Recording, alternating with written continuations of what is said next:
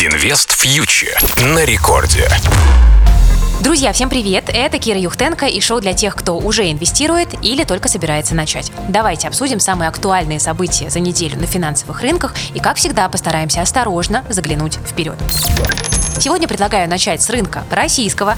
Э, у нас, конечно, в фокусе было заседание Центрального банка в пятницу, по итогам которого ключевую ставку повысили до уровня 6,5% годовых на 100 базисных пунктов.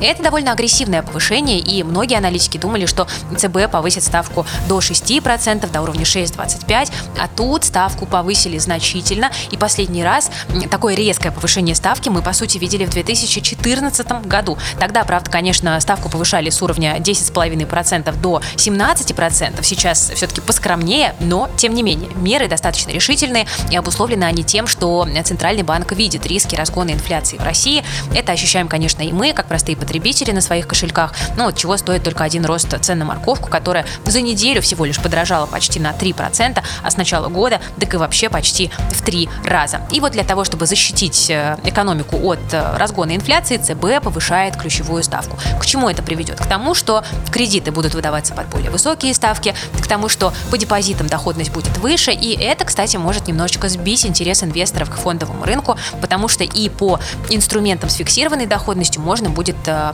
получить доход, сопоставимый с ключевой ставкой Центрального банка.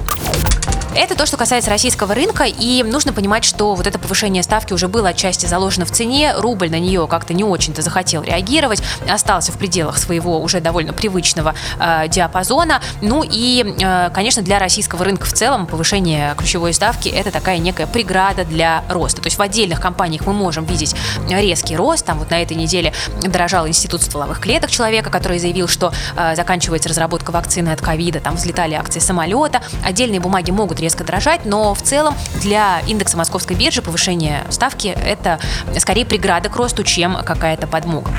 Инвест фьючер на Радио Рекорд. Теперь немножко поговорим о мировом рынке, и здесь э, я бы хотела отметить резкую коррекцию по всем мировым индексам.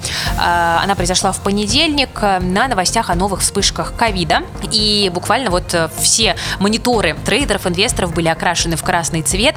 Инвесторы перешли в такой безрисковый режим, то есть резко вырос спрос на гособлигации США, на японскую иену, на доллар, на другие активы, да и российские облигации федерального займа тоже пользовались спросом во время этой распродажи. Но смотрите, это падение выкупили и выкупили достаточно быстро. Вот как мы с вами уже говорили неоднократно, сейчас на рынке много денег, и именно это не дает рынку уйти в какое-то затяжное падение.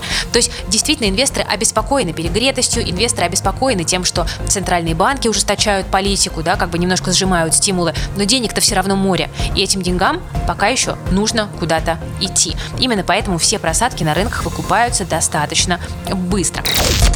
А, ну, еще пару слов скажу про акции китайских компаний, потому что местные регуляторы продолжают оказывать давление на технологический сектор. Вот на этой неделе а, было объявлено об огромных штрафах для крупнейшего сервиса онлайн-такси в Китае, компании Didi, которая вышла на IPO в конце июня. Ну и также в пятницу в Китае была такая буквально атака на весь сектор онлайн-образования, потому что сообщили о том, что репетиторские компании могут быть преобразованы в некоммерческие организации. И вот на этом фоне акции компаний из сектора EdTech тех и сектора онлайн-образования падали на 50-60% за один день. Это, конечно, очень массированная распродажа.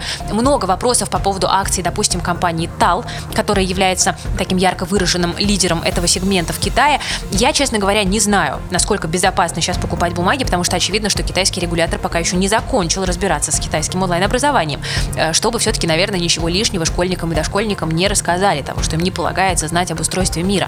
Поэтому этот техсектор китайский меня немножко смущает, но но вот, например, акции Alibaba, JD, это китайские e-commerce компании, которые занимаются онлайн-торговлей, конечно, явно являются недооцененными. И учитывая то, что товарооборот между Китаем и США растет, вот эти бумаги, мне кажется, стоит держать в поле зрения, э, тем более, что эти компании работают по всему миру, да, в отличие от э, компании сектора онлайн-образования, который заточен только лишь на внутренний китайский рынок, все-таки э, такие компании, как Alibaba, имеют страновую диверсификацию, и это мне нравится. Ну, а самым важным событием на грядущей неделе станет, конечно же, заседание Федеральной резервной системы Американского центрального банка 28 июля. Очень может быть, что там руководство Федрезерва может начать как раз-таки дискуссию о сворачивании стимулов для американской экономики. И это может, конечно же, на рынок довольно существенно повлиять. Поэтому держим руку на пульсе. Ну что ж, друзья, я пока не вижу сигналов к какому-то резкому развороту рынков там или глубокой коррекции, но при этом и сильных драйверов для роста тоже нет. Так что будем наблюдать. Это была Кира Юхтенко специально для Радио Рекорд. Присоединяйтесь к нашему проекту Invest Future на YouTube и в Telegram. Инвестируйте с умом и берегите свои деньги. Инвест фьючер на Радио Рекорд.